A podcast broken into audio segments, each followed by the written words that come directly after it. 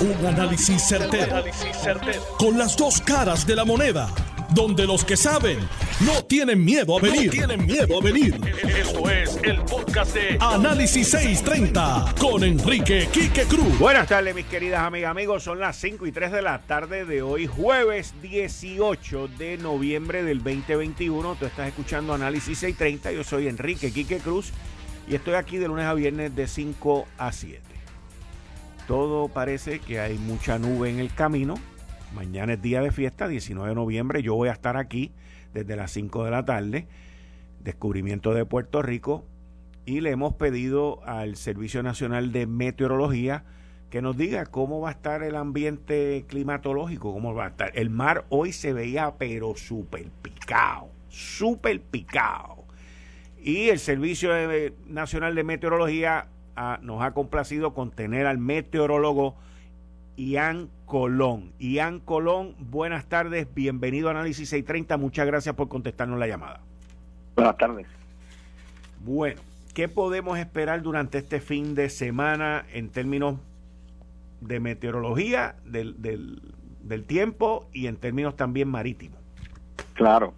Debo empezar con, con los peligros que actualmente estamos experimentando en la zona. Como mencionaste, las condiciones marítimas van a continuar de picadas a peligrosas durante los próximos días. Por lo menos en estos momentos mantenemos unas advertencias para los operadores de embarcaciones pequeñas, especialmente para las aguas del Atlántico, pero condiciones picadas podrían extenderse así a través de los pasajes del Caribe, digamos el pasaje de Mona, el pasaje de Negada, los pasajes entre las islas locales. Adicional, un riesgo eh, alto de corrientes marinas también permanece en efecto para eh, las playas de Puerto Rico, especialmente para las playas que eh, se exponen hacia el norte de Puerto Rico. Gran parte de la costa norte debería mantener un riesgo alto de corrientes marinas y esto pudiera continuar durante el fin de semana. Así que aquellos que deseen visitar las playas, ¿verdad? O, o tirar sus embarcaciones pequeñas al agua, eh, mucha precaución a la hora de visitar las playas del norte de Puerto Rico o las aguas del Atlántico.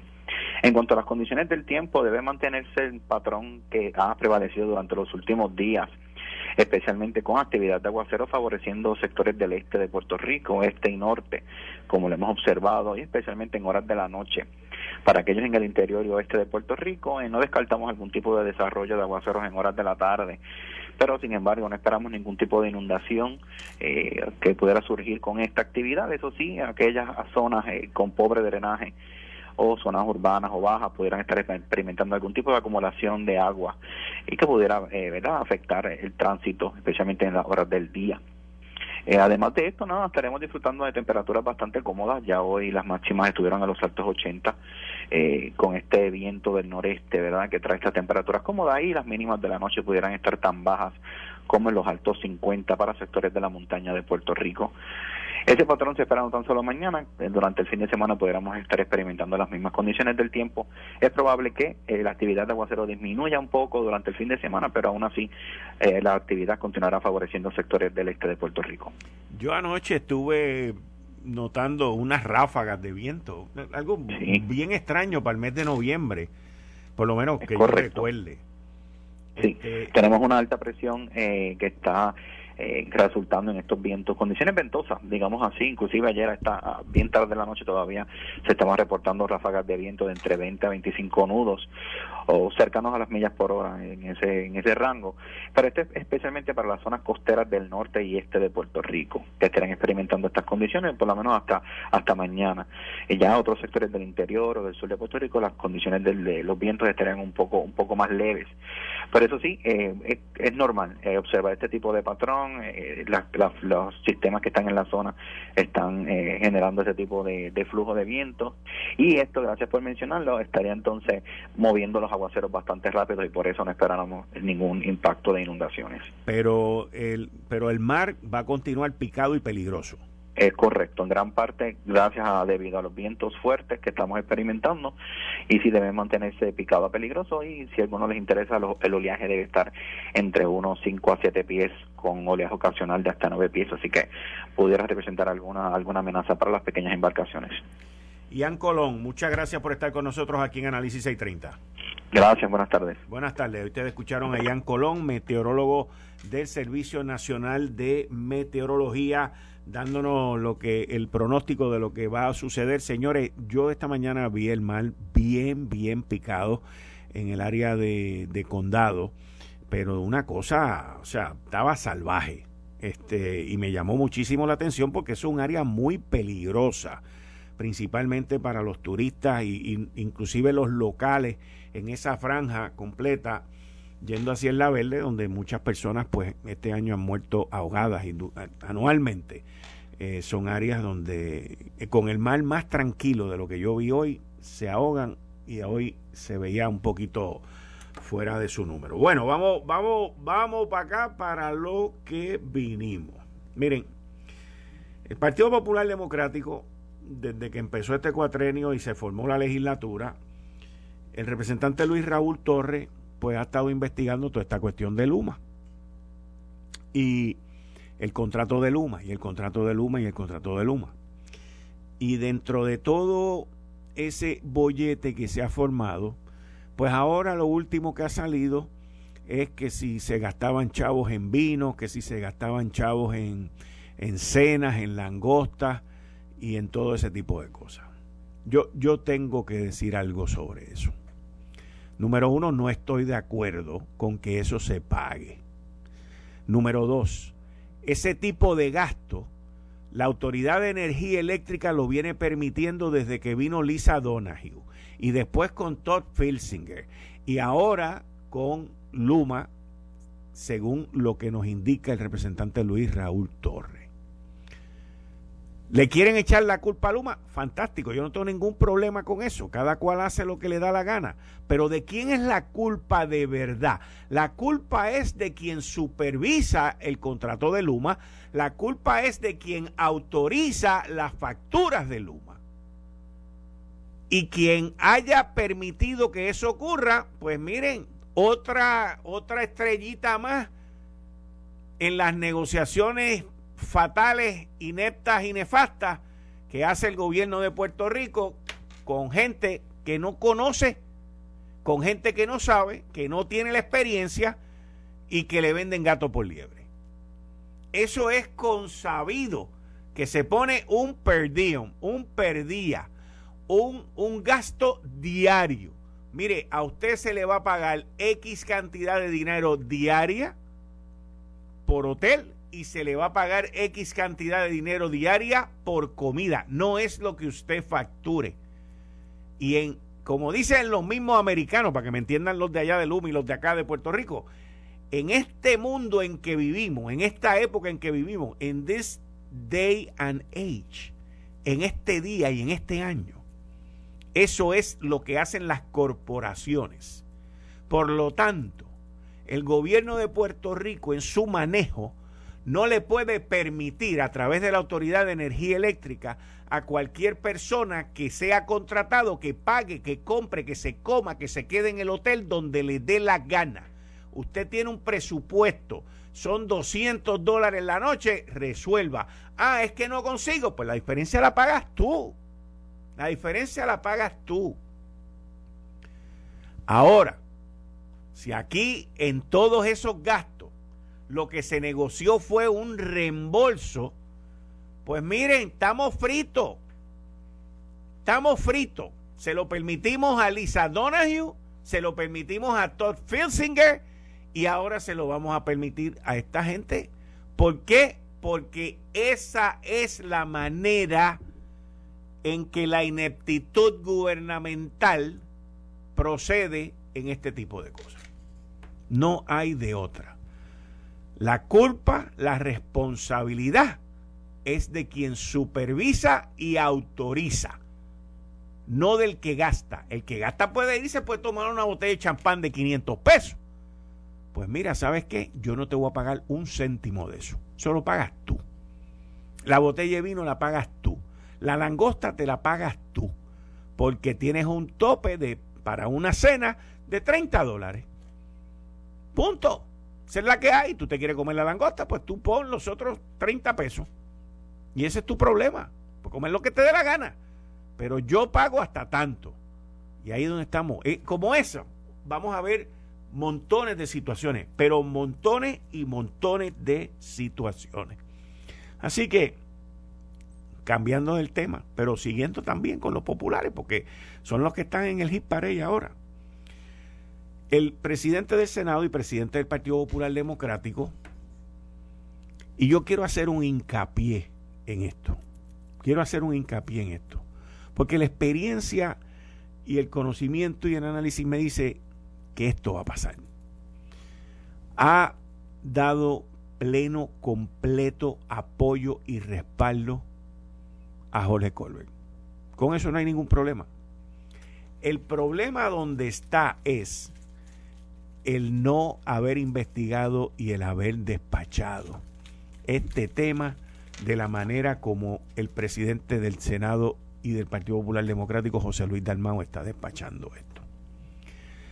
Muchos políticos en esta isla, muchos, muchos políticos, gobernantes, inclusive del PNP, han cometido lo que yo catalogo como el error que José Luis Dalmau comete en estas expresiones que hace. Diciendo, si tienen evidencia de faltas técnicas, que las presenten y las procesen por los canales que son. Señores, todas las veces que yo he oído eso, han terminado crucificados y los han hecho quedar mal por estar defendiendo gente. Pero vamos a escuchar lo que el presidente del Senado del Partido Popular, José Luis Dalmau, dijo aquí. ¿Usted cree que Jorge Colbert es un empleado fantasma? Porque en la carta dice que viene con, que tiene las mismas estrategias de trabajar, eh, de cobrar sin trabajar. No voy a singularizar un nombre. Yo escojo a mi equipo de trabajo como presidente del Partido Popular. Yo lo escojo y soy responsable por ese equipo. Si algún popular, sea el que escribió la carta o no, tiene alguna queja de índole ética o de índole, pues que radique, que haga una declaración jurada, que vaya a la Junta de Gobierno que vaya a la comisión estatal donde el presidente o que vaya a los foros correspondientes, pero así decirlo por decirlo, para dañar reputaciones o para manchar la imagen como el de amigo José Cruz, que le respeto su trayectoria y su profesionalismo en las comunicaciones, pues eso no tiene cabida en la estructura del Partido Popular y los populares lo saben. Como he dicho anteriormente, la ropa sucia se lava en casa. El final. La ropa sucia se lava en casa. Ese final fue lo que provocó el que la carta la hicieran pública. El que hoy a Toñito lo desterraran, lo rechazaran, lo negaran, lo expulsaran. ¿Por qué? Porque es la manera más fácil de resolver esta controversia. La manera más fácil. La manera más fácil es pruébamelo. Vete, radica vete a esto, vete a lo otro, lo cual es correcto, son los procesos. Pero uno como jefe, como jefe, por lo menos en la empresa privada, lo primero que tú haces es, aunque estés molesto, aunque quieras arrancarle la cabeza al que escribió la carta, porque para empezar, la carta no fue anónima, yo no le doy mucho valor a los anónimos, pero la carta no fue anónima, la carta fue firmadita con puño y letra. Aunque tú quieras desterrarlo, arrancarlo, desaparecerlo, tú te tienes que reunir con esa persona. Y si esa persona tiene esa prueba, canalízalo, llévalo por los procesos. Ahora, si tú no quieres tocar el problema, si tú no quieres saber nada del problema, y tú quieres seguir tu vida y esto es un chisme de un grupo que quiere tumbarlo, quiere hacerlo, lo que sea, pues miren, les puedo decir lo siguiente. Y esto no es nada de análisis ni nada por el estilo. Esto es lógica. Esto hasta usted que me está escuchando, todo el mundo, yo, aquel, el otro, todos lo sabemos. El Partido Popular Democrático está más dividido que una pizza Sportsman de 24 pedazos. Tan sencillo como eso. Tan sencillo como eso. La suerte que tienen es que todavía le faltan tres años. La desventaja que tienen es que perdieron, perdieron por no haber estado listos con el voto ausente en el 2020, perdieron por no haber estado listos por los encamados en el 2020, perdieron por la pandemia, perdieron por no ponerse listo, por no trabajarlo, por depender de que Wanda Vázquez no firmara la reforma electoral. Ellos pusieron las elecciones, apostaron a que la gobernadora no iba a firmar esa reforma electoral. Y lo mejor que Wanda Vázquez hizo fue haber firmado esa reforma porque esa reforma se adelantó, se anticipó al cierre, a la pandemia, al COVID y a la situación que íbamos a estar viviendo en noviembre y le permitió a decenas de miles de puertorriqueños el participar de manera segura y saludable en las elecciones democráticas que se llevaron a cabo en esta isla. Ahora, yo he escuchado, me acuerdo cuando, cuando yo vi y escuché las declaraciones de José Luis Dalmau, me acordé de cuando a Pedro Rosselló le decían, mira, que en el Departamento de Educación, que el Departamento de Educación, ¿y qué decía Pedro Rosselló? El que tenga prueba que la, que la, que la, que la presente. Pero yo no voy a tocar eso. Miren, acuérdense de hoy, hoy, acuérdense de hoy, jueves 18 de noviembre a las 5 y 20 de la tarde, el análisis que les acabo de hacer. Yo sé que mi grupo de producción, Jerry y el resto del grupo, se van a acordar y van a guardar este sonido porque lo vamos a sacar, no el año que viene, lo vamos a sacar en su momento. Ya usted verá. Bueno, la Cámara de Representantes en los Estados Unidos hoy comenzó la discusión del proyecto de reconciliación presupuestaria, que es el proyecto que incluye la extensión del, del Social Security para los indigentes del SSI, incluye también los fondos, los 3 mil millones de dólares para Medicaid, incluye una serie de beneficios para Puerto Rico que son extremadamente importantes, aun cuando el GAO, el General Accounting Office, hizo una evaluación de que lo que está diciendo Biden, pues no es. Biden lo que dice es que ya existe una ley y que no hay que hacerlo, pero está legislando para hacerlo porque también saben que están finitos. Y también saben que están esperando la decisión del Tribunal Supremo de los Estados Unidos con el caso Baello. Así que esto es un tema bien difícil en la Cámara de Representantes porque el ala liberal del Partido Demócrata quiere gastar más y el ala conservadora del Partido Demócrata no quiere gastar tanto. La inflación se está llevando a la administración de Joe Biden como pateco. Este, a principios de esta semana estuve viendo una serie de encuestas sobre lo que piensa la nación americana eh, sobre el trabajo del presidente Biden y tiene una aprobación como de un 35%. Es una cosa pero nunca antes vista. La, la, en, en, un periodo tan cercano, o sea, el individuo no lleva ni, ni 10 meses, lleva, qué sé yo, 11 meses, pero es algo ridículo lo ven frágil, lo ven todo lo que todos los ataques que están diciendo que pueden ser que no sean verdad, vamos a decirlo de esa manera, pero el ataque a su fragilidad, a su destreza mental y a, y a, las, y a su situación de que se queda dormido aquí, de que esto y que lo otro, aunque no sea verdad, ha calado hondo, hondo en la nación norteamericana. Y la inflación que está viviendo la nación norteamericana se los está comiendo, comiendo.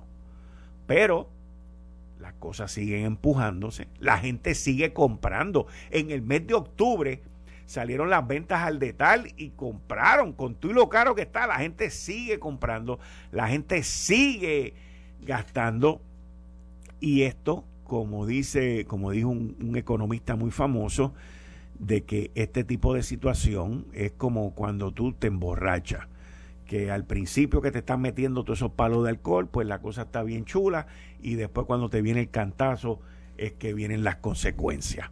Así que esto está difícil, no pinta bien. El año que viene son las elecciones de medio término.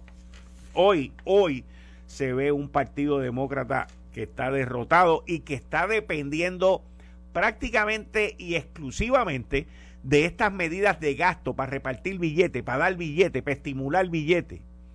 el, el mes de octubre fue el primer mes en los últimos dos o tres meses que hubo crecimiento de empleo. ¿Por qué?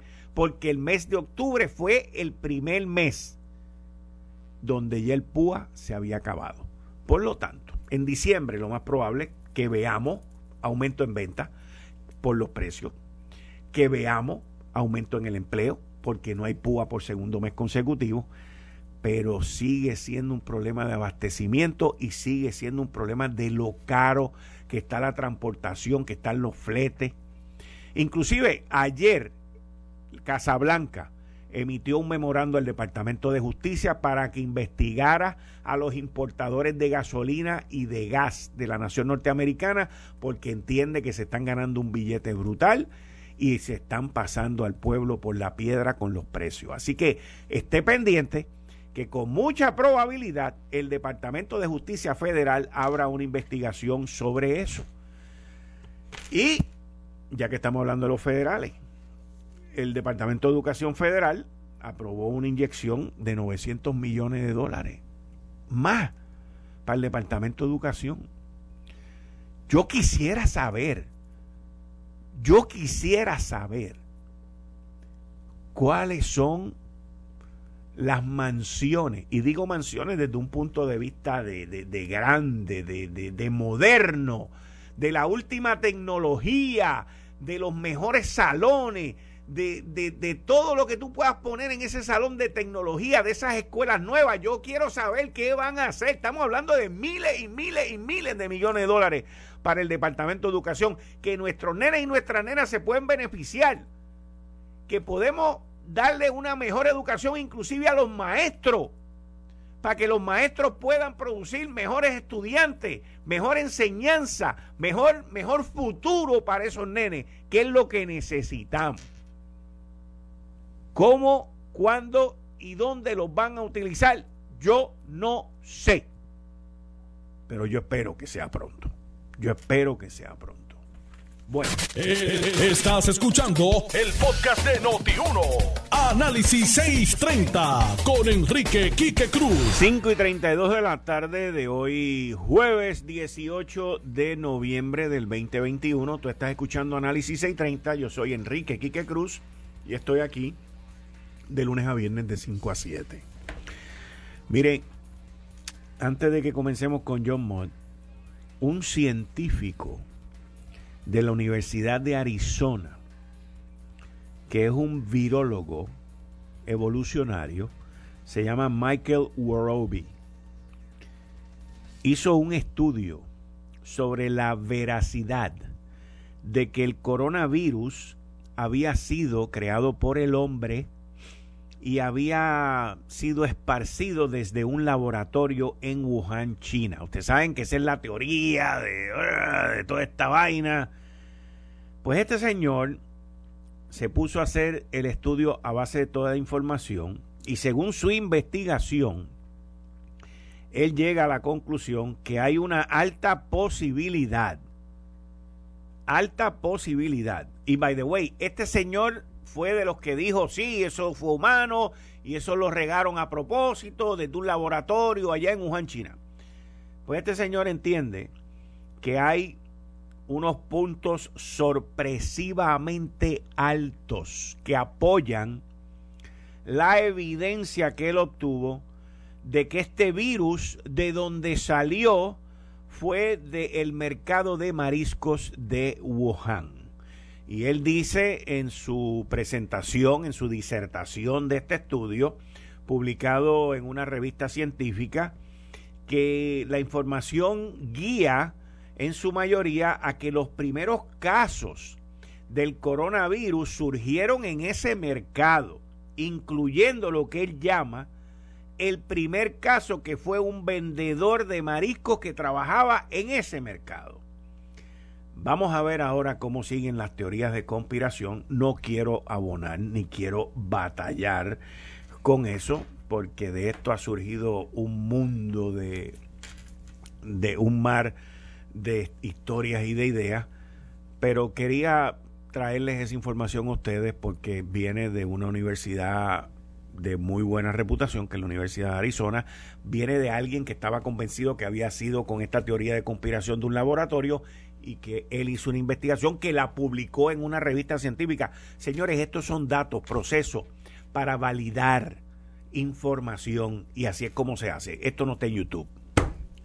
En línea telefónica, el licenciado John Mott. Buenas tardes, John. Buenas tardes. Eh, John, eh, tú has estado día a día eh, envuelto y mirando todo lo que ha estado pasando en las vistas del plan de ajuste. ¿Qué ha ocurrido esta semana desde el martes que tú y yo hablamos? vi un comentario tuyo que no lo voy a divulgar, me gustaría que sea parte de tu, de tu conversación y de tu análisis, y que nos explique. Adelante. Pues mira, eh, el miércoles fue el día de la argumentación oral sobre la ley 53. Tú sabes que la interpretación de la Junta, que la ley 53, lo único que hace es que dice que hay que retirar del plan de ajuste el monthly, el, recorte a los monthly benefits. ¿okay? Y que eso no afectaba el freeze, que es la de, la, de tener el, los mejoras o futuros este, mejoras a, a, a, las pensiones y ni detenía este eh, es lo otro que a el cost of living allowance el recorte al cost of living allowance que está en el eh, en, en la de los este, jueces yo entendía que ese era lo único que en realidad podía detener todo el plan de ajuste. ¿Por qué? Porque la Junta dijo, si usted, esta interpretación que nosotros estamos pidiendo no se concede, pues tengo que retirar el plan de ajuste. Puede ser una amenaza, pero eso fue lo que dijeron. Eh, durante, la argumentación, durante la presentación de la Junta, eh, que le hicieron el día antes una, una moción, y durante la presentación me parece que la Junta eh, presentó mejor, mejor su caso. tenía más referencia a la, al historial legislativo, etcétera. Además, tú siempre sabes, no, no siempre sabes, pero tienes una buena idea de por dónde va un juez con las preguntas que hace. La única pregunta que la juez hizo, que fue a, a la asociación, no a la asociación de maestros, sino a un grupo de, de, vamos a decir, de gremios que estaban eh, impugnando el plan, daba a entender que ella está de acuerdo, que porque le preguntó, pero espérate, tú, la ley no dice que este esto es con los eh, cómo se dice esto los beneficios presentes. Y ella contestó algo que pues no estaba tal vez la mejor manera de contestarlo. Y la juez dijo ah ok y eso te da a entender que la juez tiene ya la idea de que esa ley cuando definía las pensiones lo definía como las pensiones eh, el, eh, presente, no las cuestiones futuras. En otras palabras, eh, lo que ya tú tienes, a lo que ya tú tienes derecho, no lo que tienes derecho en el futuro. Si ella decide de esa manera, pues no hay problema, el plan de usted se va a eh, aprobar. Sin embargo, hubo, como dicen por ahí, una curva que nadie se ha dado cuenta. Y es que el gobierno de Estados Unidos le pidió hasta el 31 de enero para ellos de eh, presentar su posición sobre lo que se llama el Constitutional Challenge, porque el, el licenciado Jaén, que es un bonista individual, está diciendo, no, no, es que promesa es inconstitucional porque viola la uniformidad de las leyes este, de, quiebra. Entonces, eh, hay dos eh, otras partes que están diciendo, no, no, que me están quitando las cosas en violación de la quinta enmienda. Hoy, eh, eh, la juez les dio el miércoles hasta hoy a los que se oponían a la extensión para presentar sus puntos y el gobierno de los Estados Unidos creo que tiene eh, posibilidad de responder mañana. Okay. Porque esto es importante. Normalmente cuando se impugna una, la constitucionalidad de una ley, tú tienes que notificar a los Estados Unidos de América si es una notificación, la juez la, la certificó. Eh, y la Junta y los otros y otro grupo de bonitos no, no, no, bueno, no tiene que, esperar por el gobierno de Estados Unidos, te puede decidir eso ahora. Eh, y eso, ¿por qué es importante? Porque el plan de el plan support agreement dice que si tú no tienes esto, el, plan aprobado para mediados de diciembre, pues tú tienes que pagarle 100 millones de dólares a los bonistas. Y además podrían salirse del acuerdo. Esa parte se puede extender un poco hasta enero, pero pero no a enero 31, porque después de eso lo, eh, los que están haciendo el challenge tienen derecho a decir, porque el gobierno Estados Unidos que va a hacer es erradicar la moción de desestimación, es oponer esa moción de desestimación, etcétera. Así que eso podría, no es que vaya a hacerlo, podría este hacer esto un poco más largo y eso no le conviene a la Junta ni a los bonistas. Y eso ahí es donde estamos. Pero ante, ante el peligro de una multa como lo es de 100 millones de pesos,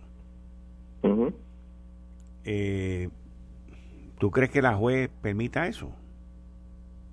Bueno, lo que pasa es que normalmente los jueces federales normalmente lo conceden. Entonces, esto es parte of the course, claro. Y, tiene razón la Junta en eso y los opositores. Mira que estamos a punto de, Por eso te digo, o sea, esto está a punto de caramelo y viene alguien ahí y se mete a dañar esto después que casi está aprobado. Bueno, pero eso es parte del litigio. No, yo lo sé, yo, yo sé que es parte del litigio, pero, pero hay quien tiene que decidir es la juez en términos del riesgo.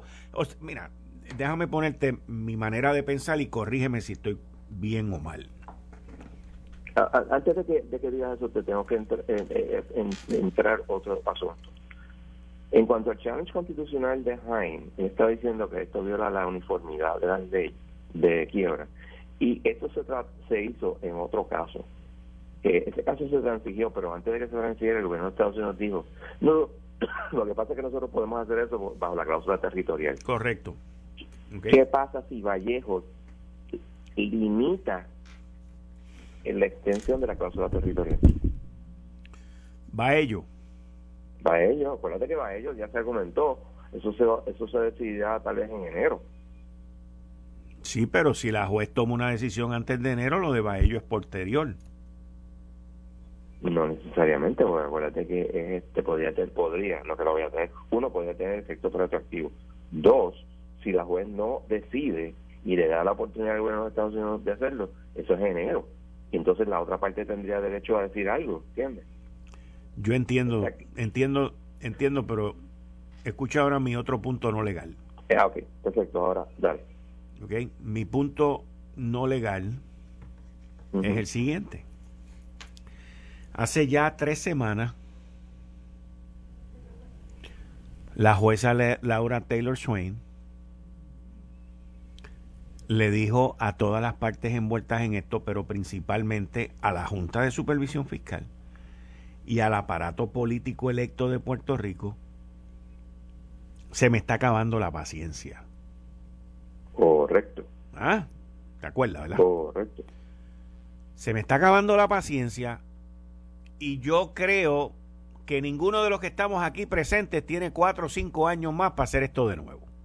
No, ella quiere que ella quiere resolver esto ya. Pues ese es mi punto. Ese es mi punto. Ella estableció la pauta.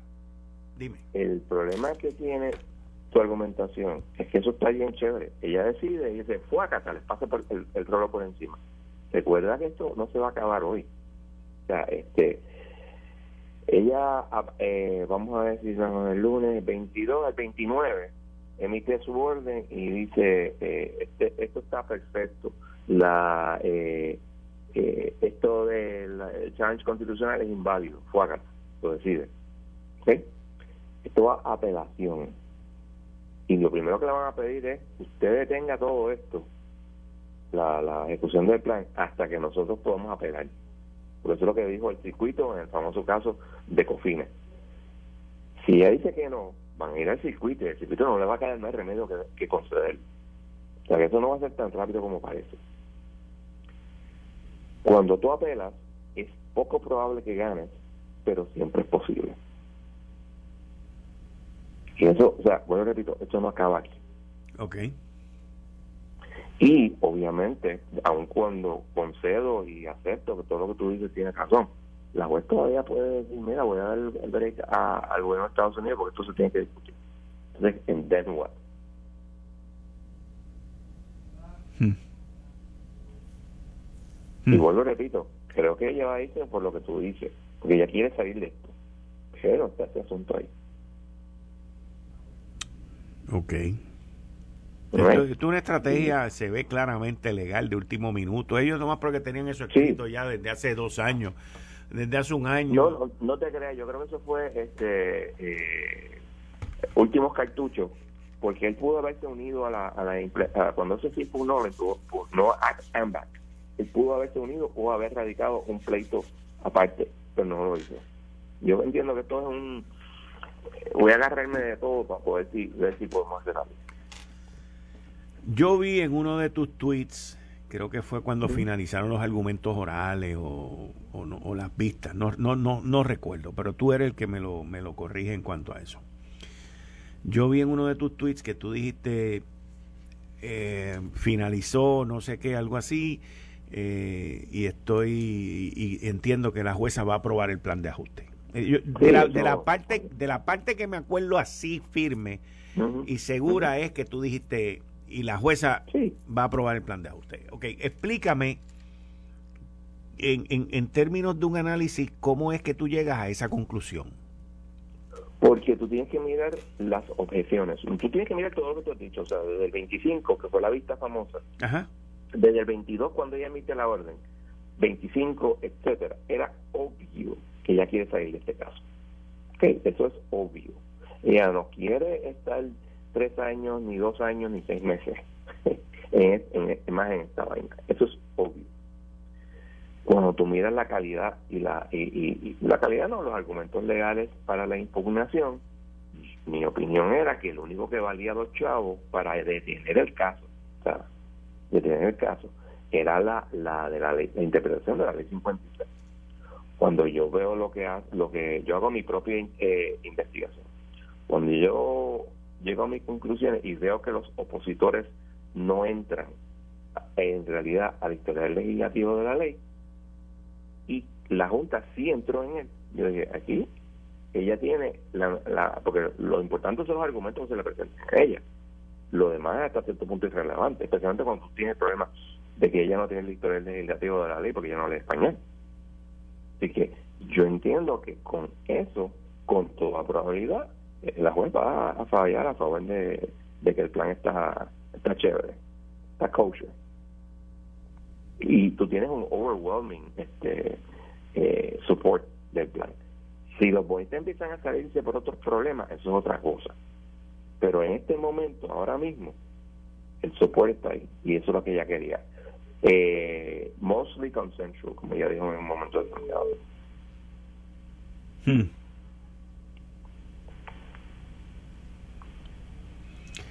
Ok. Y tú ves también que, tú, prácticamente no hubo preguntas. O sea, eh, los, jueces ponen dudas, este, especialmente cuando estás hablando de, de cosas legales, que esto es lo que estamos hablando. Pues ya acá prácticamente no, no se pregunta. Y eso te pone como que, hmm, y ella, sabe lo que va a decir. Y ella sabe lo que va a decidir. Sí. Pero tiene que bregar con lo de la petición de los Estados Unidos. Okay. Y hay una manera para ella bregar con eso, obviamente. Que es hacer una decisión, mira, esto, este challenge no vale, no hay necesidad de tener el gobierno de Estados Unidos aquí, porque este challenge no vale dos chavos. Y se acabó. Y eso pues, es factible. Ah, y otra cosa muy importante, yo entiendo que es muy probable que algunas de las este, reclamaciones de quinta enmienda, ella las vaya a decir, esto no son dischargeable. Con otras palabras, sobreviven al plan de ajuste y después puede este, el, eh, pueden reclamarle a, al gobierno de Puerto Rico. Y te voy a decir una cosa, cuando, vamos a decir, ¿para cuándo tú esperas que ella dé su determinación sobre el plan de ajuste? Tan rápido como el 29. De noviembre. Acuérdate que ya. De noviembre. Sí, porque acuérdate, el 22 es, la, la, el lunes. ¿Ves? Una semana después es el 29. Ajá. Y dos días después ya estamos en diciembre. Acuérdate que esto tiene que estar aprobado en, antes de la mitad de diciembre. Yo no creo que va a estar tanto tiempo. Y ella ya tiene una orden. Ella le va a cambiar algunas cosas a la orden. No tengo la menor duda. Pero en general lo va, lo va a aceptar. Ok. Y una vez ella toma esa determinación, vamos a decir, estamos siendo optimistas y realistas a la vez con tu análisis, que ha sido siempre muy acertado en esto. Eh, ella dice el 29 o el 30, este, aprobado el plan de ajuste. ¿Esa decisión, esa aprobación es apelable al circuito de Boston? Sí, hay un stay de 14 días en el hay un stay de 14 días según las reglas en lo que se puede poner en ejecución y en ese proceso pues tienen que hacer el notice de papel que es un papel de dos páginas. Eh, y tienen que pedirle a la juez que se detenga la ejecución del, del plan. Si no se van a freír para le van a pasar lo mismo que pasó en Confines que le dijeron este eh, se les pasó el término, ¿verdad? Se le pasó el término. No, no es que se le pasó el término, sino se llama mootness. Es un equitable mootness, es la doctrina, que dice si el plan de ajuste ya está esencialmente en, en, marcha y no se puede echar para atrás, pues no puedes apelar. La apelación es irrelevante. Pero tiene pero el, el circuito es una opinión que es como el ABC de que lo que tú tienes que hacer cuando tú apelas este tipo de cosas. Si no aprendiste de la primera, tienes un problema de Okay. estoy seguro y una vez que por lo menos los maestros lo van a apelar. Está bien, y una vez se termina el proceso de apelación, es ratificado, entonces, ¿qué ocurre? Empieza a pagar. Empiezas a... Todos esos chavos que están en la banca se empiezan a distribuir según lo que es y, y entonces se hacen las nuevas emisiones de bono, ¿correcto? Que ya han sido aprobadas por la legislatura. nuevas emisiones de bono, este, hay eh, que desestimar ciertos casos, etcétera, etcétera. Es todo un proceso burocrático. ¿Y, ¿Y cuándo es que termina levantándose el stay? No, nunca se levanta el stay. Ah, no. Se termina, se termina el stay. ¿Cuándo termina? Cuando el, el effective date. Whatever that, esa fecha que la pone ella. Ah, ella es la que la pone, esa es la pregunta, sí, sí. Ella es la que pone esa fecha. Está en, el, está en el plan, lo que pasa es que depende de cuándo se, se, firme, lo firme ella, ¿entiendes? Y cuando pasen los 14 días, etcétera, etcétera. Ok, ok. Y entonces, de ahí en adelante, en términos de cobro de dinero, pueden demandar al gobierno sobre qué? Bueno, que, ok, no, siempre pudieron demandar algo, todo lo que sea post-petition, post-petition, después de mayo, que sé yo, ni que era el 2017, todo lo que ocurrió después, tú puedes demandar al gobierno, siempre. Todo lo que ocurrió, todo lo que ocurrió después. Pero para poder cobrar tenías que levantar el stay. Es una tecnicismo medio extraño, pero es así. Uno. Dos. Eh, todo lo que es pre-petition, que está dentro de lo que dice el plan, es descargado. Sea, deja de existir y se surge una nueva deuda es la deuda de plan de ajuste. Ok. Por ejemplo, todos los casos de daño y perjuicio, pues van a cobrar cuando el Colón baja el dedo y ellos consigan chavo. Ok. Ok. Y entonces, eh, ahí entonces yo, yo debo de entender, corrígeme tú si estoy bien o no, que ya los gastos legales de consultores y de todo este tipo de cosas, de AFAF, del gobierno y de, y de la Junta deben de bajar sustancialmente. Eh, deben bajar sustancialmente, pero acuérdate que empiezan los de... Los de no, yo sé, todavía falta autoridad de energía eléctrica, yo sé, yo sé, yo sé. y carretera. Yo sé, esos dos lo sé. Pero deberían de bajar. menos. Pero eso es lo que te digo, o sea, deberían de bajar sustancialmente. Bueno, yo no sé si sustancialmente lo tienen que bajar, porque obviamente esos dos casos no son ni tan grandes como el de la eh, el del gobierno, ni tan contencioso. Nosotros somos menos contenciosos. Ok. Licenciado John Mott, muchas gracias. Hablamos la semana que viene, muchas gracias. Buen fin de semana, que la pases bien. Esto fue el, podcast de Notiuno. Análisis 630 con Enrique Quique Cruz. Dale play a tu podcast favorito a través de Apple Podcasts, Spotify, Google Podcasts, Stitcher y notiuno.com.